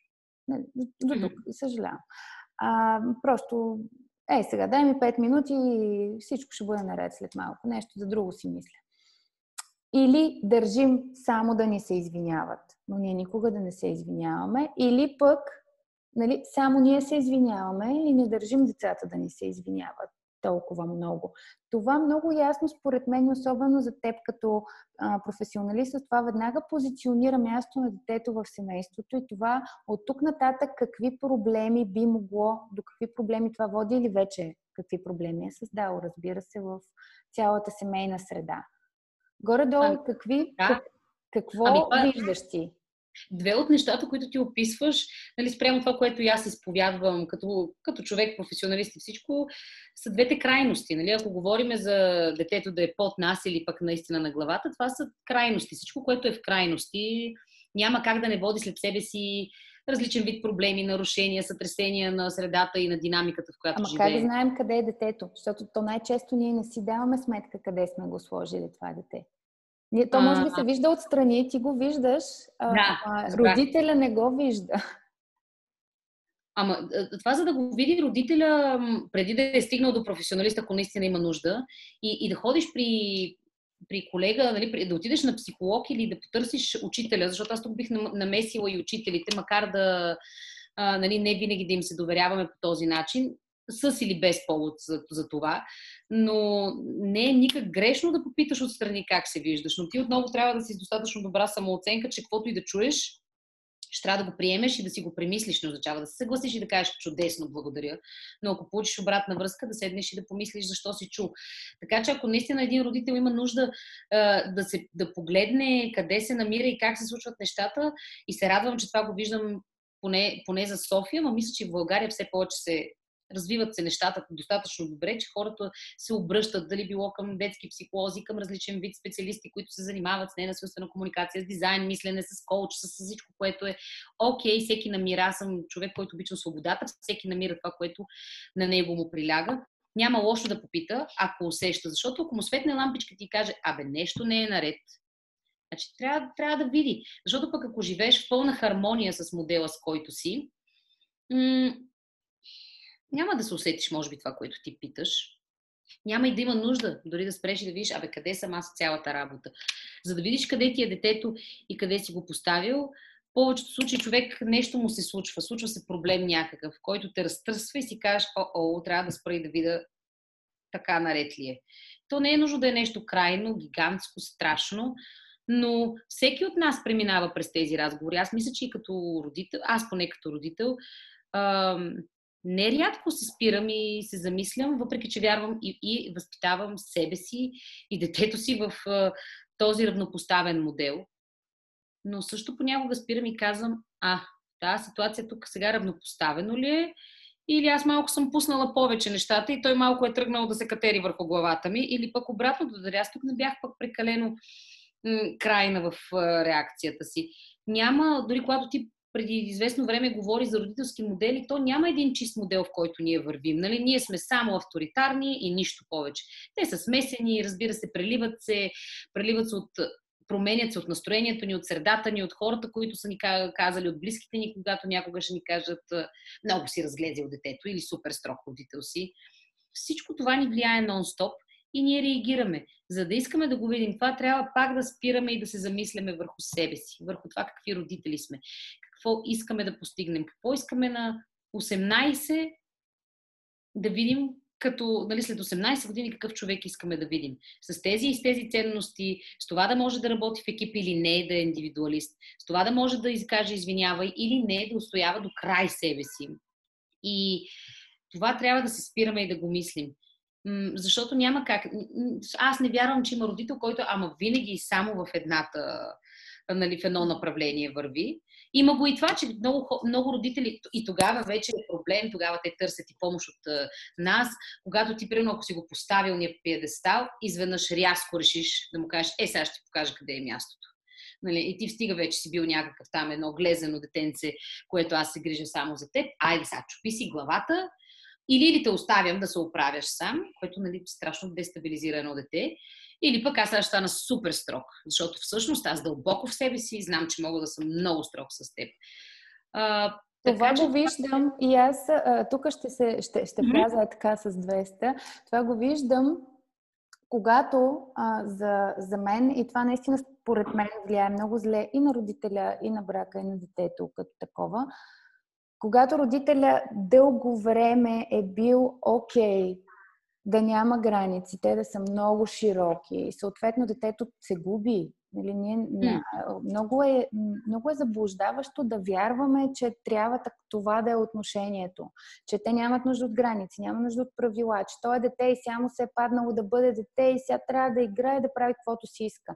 И детето всъщност първите си години, най-ключовите, в които природата му е казала, ти на много бързо сега, до 6-7, трябва да разбереш къде си, кой си, да се развиеш, да видиш как функционира твоята, твоята група, племе, нали, в което ти живееш. И за да може от тук нататък, вече на 7-8 години ти да влезеш в един друг етап, в който ти ще трябва да си говориш другите, да си в общност, да си пълноценен, да си комуникираш, да се опиташ да се самоконтролираш, така нататък. И всъщност тя природата не те е създала да е така. Природата те е създала да експериментираш, за да намериш границите. Нали, в крайна сметка. Mm. Ти не ги намираш тия граници и пушваш, буташ, буташ, буташ, да видиш докъде ще стигнат. Идва един момент, в който всъщност родителя не си е дал сметка, че на него ще му прелее чашата. Нали? Това не е окей, okay, което се случва. И прелива чашата. и каза, абе, ти сега и изведнъж рязко надолу. И след това, може би, след известно време родителя почва да съжалява, да изпитва обрезение с това, което случва и пак о, mm-hmm. в край. И това лашкане, в което детето не може да разбере защо къде е, какво става, има ли правила, няма ли правила, къде сте, а, е изключително голям стрес, това, за което ти говориш. Той е стрес за всички, защото реално ти нямаш баланс. А когато нямаш баланс, нали, цялата система е под стрес, в която участваш. Когато имаш баланс, да, разбира се, сега някой път малко напред, някой път малко назад. Mm-hmm. Нали? И ние сме в периоди, ежедневието ни е особено, живеем в свят, който като цяло има стрес от всякъде. Колкото не се опитваме да го минимизираме, него го има. И един път си така, един път си над линията, един път си под линията. Обаче това е в рамките на отклонение, което е окей. Обаче ако един път си в едната крайност, три дни по-късно си в другата крайност, нали, тогава наистина вече е лошо.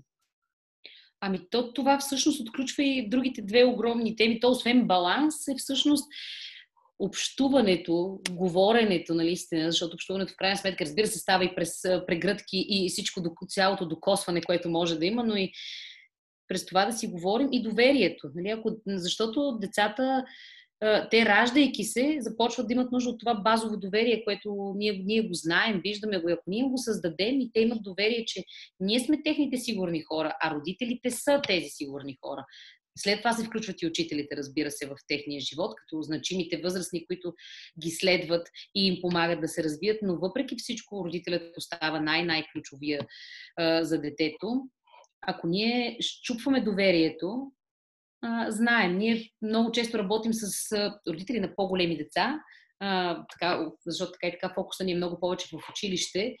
А, и особено темите за преди тинейджерството, нали, влизането точно преди тинейджерството, каквото и да си говорим. Мисля, че от толкова вече стотици, бих казала, срещи, които сме направили за тези години, винаги накрая опираме до доверието и до това да може да си говорим.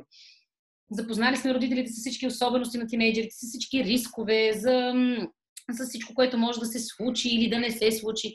Но накрая най-важното винаги излиза до това да, да не се загуби тази връзка на доверие и на възможност детето да знае, че каквото и да му се случи, може да се върне в семейството си, да сподели какво е станало. И, но това доверие се пази, то е много крехко. И точно това, което ти даш като пример и което ние всички наблюдаваме, когато родителя не е много стабилен и не е много наясно. И то другото е не самия родител. Това е пак в разговора двамата родители да си говорят, защото много често идва майката е на крайно едно мнение, бащата е крайно на друго мнение. Независимо от тук дали да не сме стереотипни, единия е строг, другия е страшното доброто ченге, но това също дестабилизира детето. Нали, майката, не знам, там прави каквото прави, наистина не искам да сме, да кажем, е, нали, да си водим винаги в е, това, което ние в главите като стереотип, но и предразсъдъци, но и това обърква децата. И затова пак трябва да се върнем към този разговор, в който да си говорим за ценности. Защото ценностите са най-фундаменталното нещо, което нас ни засяга. Всичко друго може двама родители или един родител да преговори, да замисли, да направи компромис.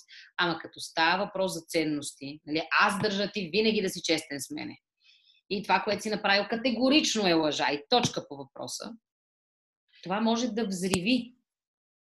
А другия може да каже ми, нали, за мен е, друго е по-важно. И затова хората трябва да си, трябва да си говорят и детето да не губи баланса. Хубаво е още докато ставаме родители да си помислим кое е нашето. Виждала съм семейства, които са крайно, дали ще ги наречем патриархални, или такива от тези, дето детето е малко по-надолу в иерархията, които обаче функционират по един много интересно хармоничен начин. Няколко такива съм наблюдавала през практиката си. Тогава аз се замислям и се спирам, имам ли право да се намеся там и да им кажа, ама вие трябва да сте много равнопоставени. И много грешно сте сбъркали, че детето ви е наистина една до две стъпки под вас. И вие живеете с тази идея, че вие сте неговите водачи, вие знаете неговото добро, вие ще му кажете, че ще учи това училище после в това. Така че всеки трябва да реши и много да не прави тия рязки завои, които за мен много повече объркват децата. Иначе, разбира се, мисля, че всички тук сме на... И аз и ти сме на едно мнение, че равнопоставения начин на отглеждане на деца, приемането им като личности е най-хубавото и красиво нещо, което и нас ни кара да, да израстваме с тях. Но, но това също не е най-лекия път. Нали? И ние трябва да сме готови на това. Ние много често си говорим вкъщи с това, защото казваме, о, леле, той, нали, защото той ни застрелва с мнение и казва, това е моето мнение. И ти, ако го отглеждаш равнопоставен, не, нямаш много позицията, в която кажеш, е, не може това да ти е мнението, нали? Ти ще чуеш моето мнение. Да, фантастично. Това е, това е ние четиримата от дома и сега тук нали, броят на децата също и темперамента, но и броят има значение по принцип в един дом. Представям си 3-4, Австралия 7. Нали, нали, бройката е вече отряда е различно голяма. Но при всички случаи аз вярвам, че основното, базовото нещо, което детето има нужда наистина, това доверие, на практика означава да го разбираш и да му казваш, че го разбираш и от тук нататък, като си го разбрал, това означава, че ти за да го разбереш, трябва да си клекнал и да попиташ какво става, какво мислиш, какво се случва. Нали, момент и то спокойно, защото ако извикаш, влизаме в амигдалата някъде отзад дълбоко, задейства се първичния инстинкт на детето и няма способност да работим. Но клекнеш и се опиташ да влезеш в висшия разсъдък и да кажеш какво става, какво чувстваш, какво се случи и тогава то а, някак си се успокоява и така. И да кажеш, аха, разбирам. И на този принцип ние вкъщи сме установили, че работи фантастично и даже ние вече плановете не ги правим а, айде събота нещо, ние се събираме и казваме, хайде да решим Mm-hmm. Какво правим днес? Кой какво му се прави? Освен ако няма нещо задължително за всички, което трябва да се случи, но кой какво му се прави в днешния ден. И сядаме и се изслушваме, гласуваме много често по пак малко бизнес методология. Всеки казва две неща, които му се правят днес, за да може правейки плана да миксираш повече, защото като имаш само едно фаворит, то не стане много нещастно. Но ако имаш две и едното стане, другото не стане, тогава вече mm. фасилитаторските ти умения са а, израснали малко в това нещо. И всъщност, когато има такъв проблем, какъвто и да е, голям, малък, в твоята глава, голям, в малък, в неговата голям няма никакво значение, клекнете и кажете какво стана. Ага, разбирам. Да, но ние сега така и така. Хайде да намериш решение, което работи за всички. В началото то не работи за всички, но с течение на времето ние виждаме и при двете ни деца, които са корено различен темперамент, че малко по малко децата започват да развиват тази причинно-следствена връзка много яка и логика и мислене, че всъщност ти можеш твоето си желание с на другите желанието някакси е така. И някой път ти отстъпваш леко, друг път другите ще трябва да отстъпят леко, но всъщност хайде да се разберем, да видим първо ти какво мислиш, какво става, а, аз ще ти кажа какво мисля, баща ти ще ти каже какво мисли, той ще е на друго мнение. Затова и когато имаме ситуация в къщи с едното дете, например, и нещо е станало или конфликт е станал, физически измерения има този конфликт между двете mm-hmm. деца, казваме, опа, всички в хола. Нали? Защото това трябва да се изговори. Това трябва mm-hmm. да, да проявиш разбиране и към едното си дете и към другото си дете и в случая те да проявят разбиране към това, че цялостно ситуацията не е окей. Okay.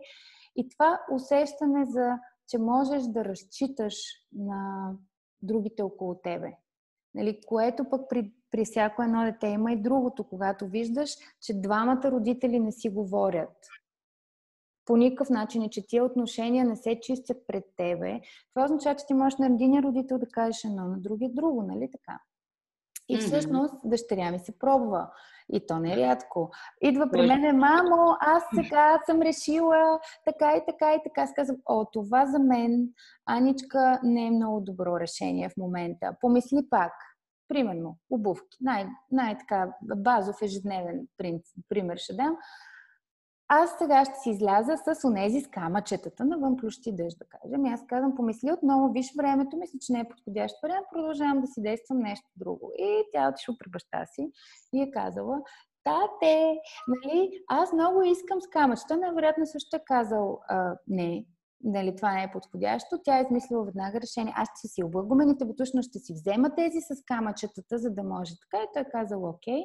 И когато а, това нещо виждаш, че при единия работи, при другия не и установиш, че има такава ситуация, нали, много, много е лесно това да продължи и да се разпространи в годините. Mm. Освен ако в един момент аз казвам, добре, бе, аз ти казах да не, да не си с тези обувки, защото навън вали, защо си с тях. Татко ми каза, че мога. И в момента, в който го засечеш, нали, това, че се е случило, кажеш, а, момент, момент. Айде в хола. Сега стички за 5 минути, защото това, което си направила, просто не е окей. Okay. Нали, не може да се случи. И това доверие се гради бавно, търпеливо, упорито и с разбиране, защото сега е обувки, Нали? След да, да. две години ще е нещо друго. При единия нещо работи, при другия не работи. А, така че, само, да. че аз само съм се вмъкна. Да, не е бавно. В смисъл, то става бавно, обаче много ми се иска хората, които сега слушат, да не си кажат, че е бавно. И надявам се и го виждат. То си струва. Понякога тия 5 минути в хола а, всъщност превентират часове наред други главоблъсканици и драматичности. Така че, да, то е бавно от гледна точка, че става с натрупване, но си струва да си отделим като родители това търпение, в което пък мисля, че децата ни учат. Нали? Ние, ако сме търп... като станем родители, ставаме все по-дзен от всичко. просто да, да ги отделим, защото това много често едни е такива 5 минути, спокойни, без скандали, без разговори на, на висок тон а, дори за да разлюпиш лука и да разбереш защо пък има тия камъчета с обувките да си е сложила, те после много повече решават следващи проблеми. Нали, аз също често давам пример с сутрешните излизания, които няма родител, за който да не са предизвикателство.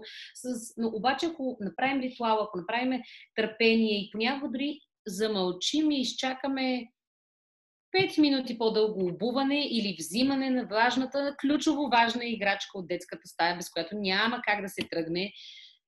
Това после всичко продължава. И става понякога много по-зле, когато ние сме настоятелни. Не точно така ще се случи. Или аз казвам това, баща ти казва друго. Така че търпението от наша страна и наистина влагането на този ресурс и както кажеш, като го засечеш, нали, не да го оставяш, защото пък и децата забравят. И най-ужасното е да ги връщаме в някакви... Случило се преди, дори сутринта, да не говорим за някакви неща, случили се преди дни наред. И ние да започнем да ги връщаме непрекъснато, ама ти спомняш ли си, ама когато стана еди какво си. Това много често и с учители си говоря, знам, че те не винаги подкрепят това, но особено когато говорим за по-малките деца, дори не само до 7 и дори в начален етап, но тебе ти се случва нещо в училище, в детската градина, тук и сега го решаваш като проблем и намираш и отделяш 5 минути. Доста понякога неефективно и безмислено е вечерта отново да се върнем всички дружно към тази ситуация и да започнем наново всичкото обсъждане. Така че, наистина тук и сега. И нещо, което се сети, нали, слушайки те, непрекъснато ми излиза в главата, аз много харесвам, независимо, така препоръчвам всеки, който иска да се докосне, Томас Гордън, който всъщност има една книга, която, въпреки че хич не харесвам заглавието, нали се казва Трениране на успешни родители, много ме дразни името и признавам си, но вътре има гениални неща. Написана е, разбира се, много леко, много приятно, дори на моменти досадно с повторения, но всичко, което с тебе си говорим, там много добре е направено в инструменти. И на мен, честно казано, аз, аз го срещнах много отдавна в работа с млади хора и с тинейджери по подобен начин неговите инструменти, но те много помагат. Да установиш кой носи проблема в дадената ситуация, за да се успокоиш. Да разлюпиш лука, който е уникално. Това е супер добро и в книгата е описано добре, всъщност за да стигнеш до същината, защо детето, или ти като родител, или ти като човек искаш да направиш нещо. И, и кога да притискаш въпроси, кога пък да успокоиш и просто наистина да клекнеш и да прегърнеш детето. И, и, и в тази книга има добри решения. Аз не казвам, че е панацеята и че няма други, но тази има много добри, е, добри решения, които може всеки човек да, да си вземе каквото иска. Защото понякога и много бъркаме като възрастни, нали, виждаме детето, че е разплакано и не му оставаме онези или разстроено, или хванали сме го, че е питало и мама и тати. И то знае добре, нали, че вече е сгафило някъде по пъти и ние веднага тръгваме да разговаряме. Нали, не оставаме онези 5, 10, 20 минути, зависи от ситуацията, в които то да поеме въздух и да се успокои, нали, да успокои емоциите си, дори чисто наистина на ниво мозък и, и физиология, нали, да може да, да спре и след това да изслуша. и след това да кажа, аз, аз лично също често просто ми изисква усилия и го признавам да се въздържа, но се въздържам от някоя ситуация и да кажа след 10 минути, е сега, айде да седнем да говорим. Избърсали сме сълзите, пили сме вода, поели сме въздух, всички сме спокойни, няма нужда да е след 3 часа разговора, да седнем и да поговорим какво се е случило. И тогава чуваме, защото и ние самите, аз също знам, всеки може да се замисли. Аз когато съм супер ядосана или пък емоционално въвлечена в нещо, и някой идва да ми говори, еми, говори си, не ми пречиш, нали? Аз съм си там в моите си емоции. Или пък съм желание да се защити и да ти обясна, че ти не си прав и не ме подкрепяш с моите проблеми. А това нямаме нужда от тези конфликтни ситуации, особено с децата, защото те ги помнят, чувствителни са. Все повече родителите описват децата си като чувствителни. Ами те масово са чувствителни. Нали? те са изградени от емоциите си и чувствата си и не знаят какво да правят с тях, разбира се. А това, което казваш е фантастично и аз се сещам автоматично за две неща. Първото е, че м- някакси, ако приемем факта, че децата ни не го правят за да ни ядосат, Тоест, те не целят да ни ядосат. И, и това не е първата причина, първо, първо причината те да се държат така. Те го правят, защото имат проблем, имат нужда от нашата помощ. А защо имат mm-hmm. проблем? Без значение дали говорим до 7 или над 7, но през, до 6, 7, 5 годишните деца, те не могат да го кажат. Значи единственият начин по който го казват е с поведение. И по-нататък ще е така, нали? При по-големите mm-hmm. ще е така, защото пък тогава влизат емоциите. Те не могат да го идентифицират. Ние не можем да го идентифицираме понякога. Какво точно изпитваш в момента? А, момент, сега, ядосан ли съм, бесен, то ако съм бесен, съм ядосан, но тъжен ли съм, какво? Какво ми се е случило?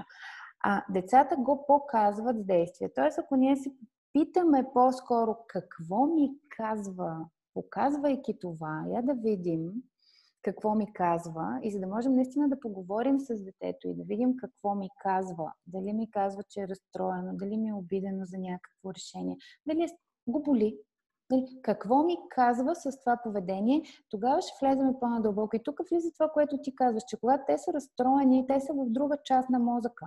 Нали, тук трябва да почетем, за да го знаем това. Те са в друга част на мозъка. Те са си, ако разделим принцип на мозъка на две, те са в долната част на мозъка, която е първобитния ни мозък, амигдалата, където всичко е а, в общи линии агресия, много силна любов. Там има три основни, четири неща. емоции, да. И си готов за бой, нали? И това е първичният ни мозък. И, и ние го имаме, нали? В смисъл не са само децата, и ние го имаме този мозък. И над него е вече висшия ни разсъдък, мозъчната кора, която ние развиваме невероятно през първите 7 години от развитието си, но тя продължава да се развива до много по-нататък.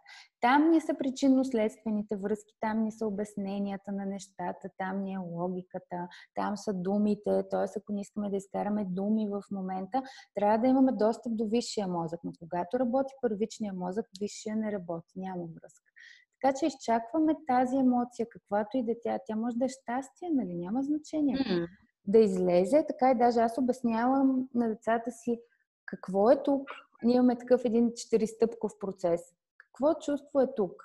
И явно е, че най-често не е щастие, нали, за да сме стигнали mm. това.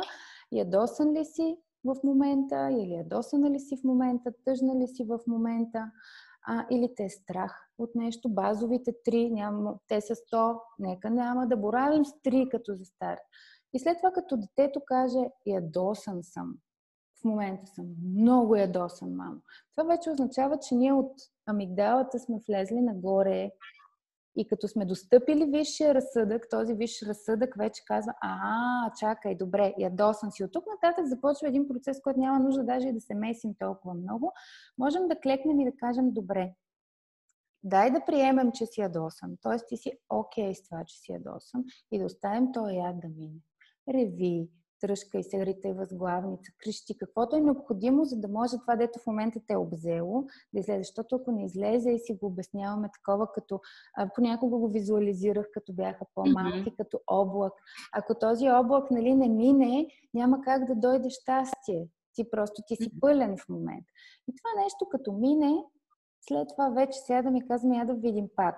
Ти беше ядосан, нали? Защо? Я да помислим защо беше ядосан и не отнема толкова много време този разговор, обаче е ключов, защото сега, вече когато а, някой дойде и при мен казва, мамо, много съм ядосан. Даже няма нужда да го питам. В смисъл, mm. първото нещо, което някой ми казва, много съм ядосан. Дай ми 5 минути, искам да си отида в стаята за малко и след това ще поговорим. Супер, ти си постигнал немалка цел, нали, като родител. Ние като големи толкова трудно говорим за емоциите си и се определяме, го очакваме от децата. Така че много е важно да си дадем сметка, че не го правят, защото нали, мислят за нас в момента казват, ей, как ще ядосам мама на тази възраст, нали, как О, ще ядосам аз сега. Напротив... Ама няма възраст, на която, ако ние извиня, ще прекъсва, няма възраст, в която децата, и това е някакъв страшен мит, в която децата да искат да, да. ни ядосат. Трябва много да сме се постарали, да сме си щупили отношенията някъде, а, за да искат да ни ядосат и това е в една нали, малко по-голяма възраст или много е патологично да говорим за ранна детска възраст и преднамереност. Това, нали, трябва да е, не знам какво трябва, много рядко. Случва се, казвам го, защото много родители да. и ги чувам и по площадки, навсякъде казват, пак ли искаш да ме ядосваш? Не, не.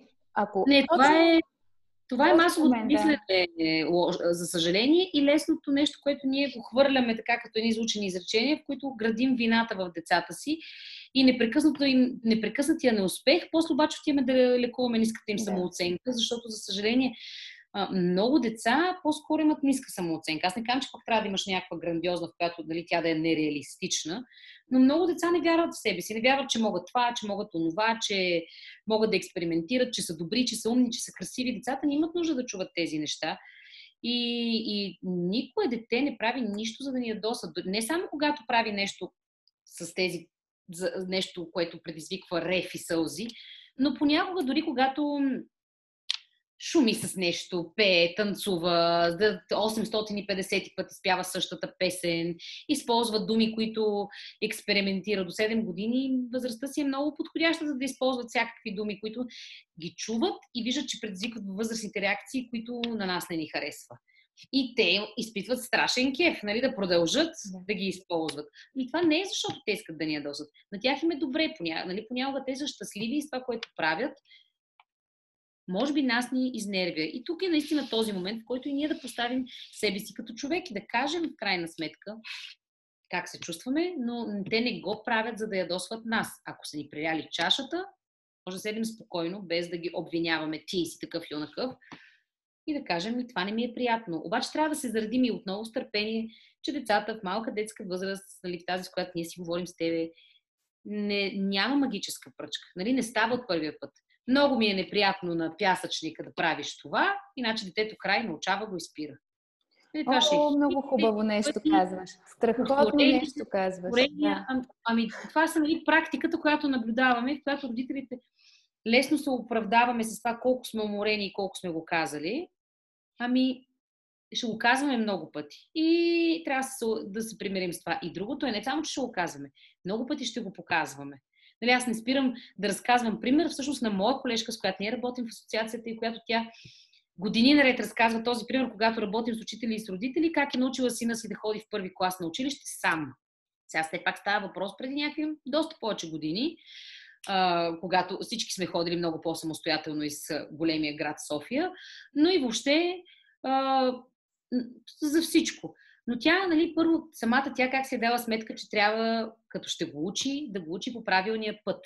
Нали, тя самата как се държи по пътя, как, нали, как пресича винаги на правилните места, как всеки път минавала през подлеза, който е до тях. Нали, аз понеже дори си представям те къде живеят, къде е училището, но те живеят на един училището и, и, нейна, нейна, и тяхната къща е с наистина един голям булевард по средата, която, в който има и хубава пешеходна пътека вече днес, тогава не знам, но и подлез.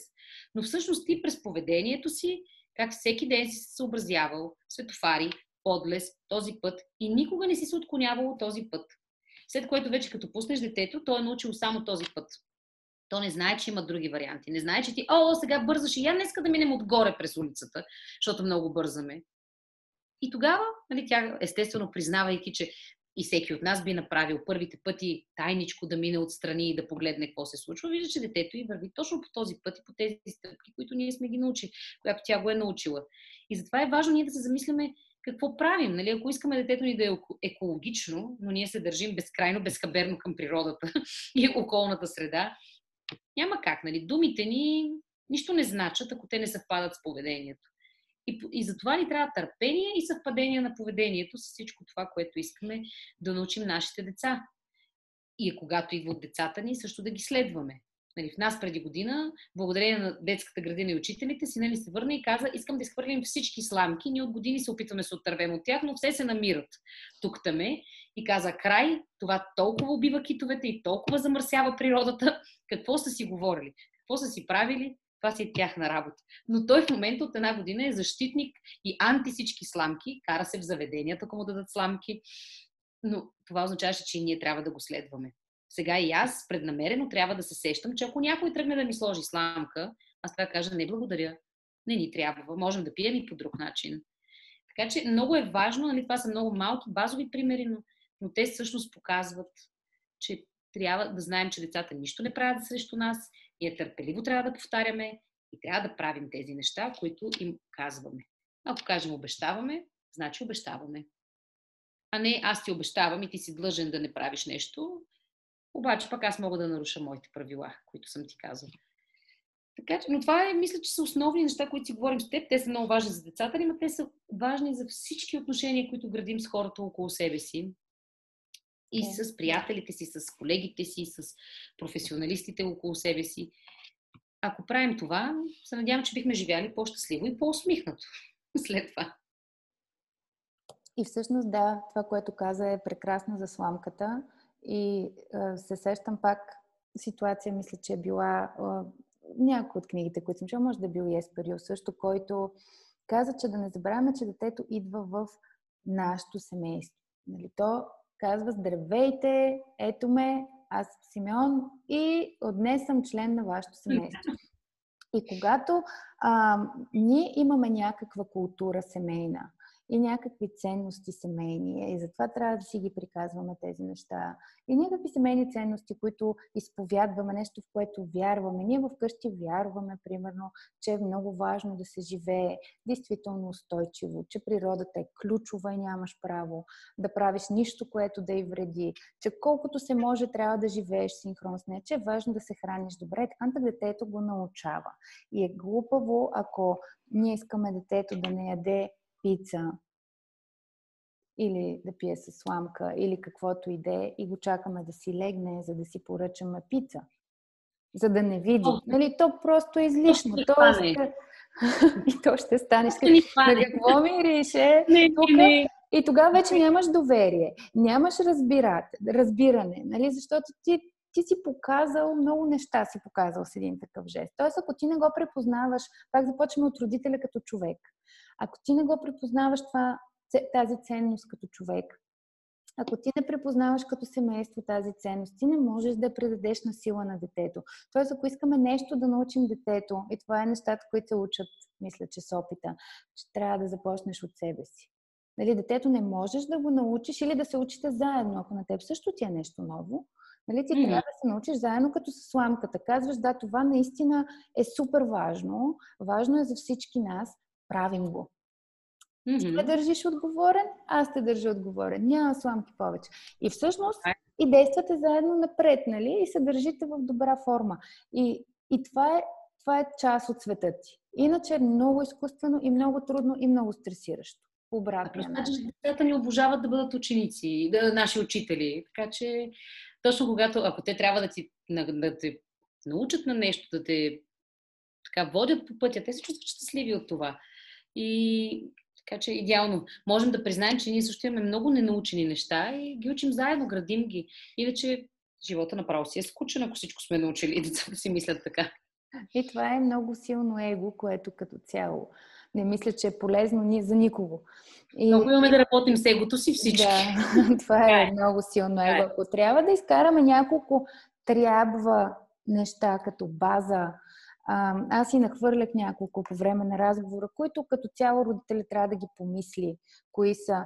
Ти кои би казала, и аз ще кажа кои съм си записала. А, ами, те с много неща си казахме важни. Бе, я говори. Бих със сигурност а, започнала с това да бъдем спокойни и автентични, честни родители, истински, а, с всичките ни слабости и плюсове и всичко. И да не се стараем да сме толкова перфектни в собствените си очи. И другото е, може би, трябва да започнем да се, да се познаваме повече, да си отделим време с това да се познаваме като хора, какви сме и защо реагираме или не реагираме на някакви неща и какво искаме да постигнем в крайна сметка и с детето си, и с себе си, за това да бъдем щастливи хора. Защото не е случайно, че може би живеем в някакви... В последните години много се говори за щастието. Явно липсва и има нужда да се добавим. Или явно пък сме осъзнали, че сме дошли на момента, в който и щастието е не е за пренебрегване, не е нещо, което трябва да захвърлим. И все повече тази тема навлиза. И се надявам да навлезе в, в много голяма степен в, в това, в човешкия разговор и да не е екзотика, и нали, да не е, абе там е това за едни други хора. Защото щастието може да е много, много спокойно и нямаш нужда от, потреб... от материалното и от нищо друго около себе си, за да постигнеш този баланс. А, така че, може би, това са много, много неща си казахме. Много ми хареса. Аз си записах тук така на, на един лист до мен за мечтите и очакванията. И за това какви, какво мечтаем за децата си и какво очакваме. А, така че мисля, че много е, да, и какво е. И като го казваш още нещо, което а, с опита, според мен, не идва естествено в човека. Нали? Това да осъзнаеш какво означава, че нещо е в прогрес на развитие, всъщност. Не само бизнесът ти може да е в прогрес на развитие, не, ти си в, прогрес на развитие, mm-hmm. в процес на развитие, детето ти е. И всъщност при децата се вижда много ясно и това трябва да го има предвид, че вчера е работило нещо, днес не работи. И това е окей. Okay. И това се случва на всички.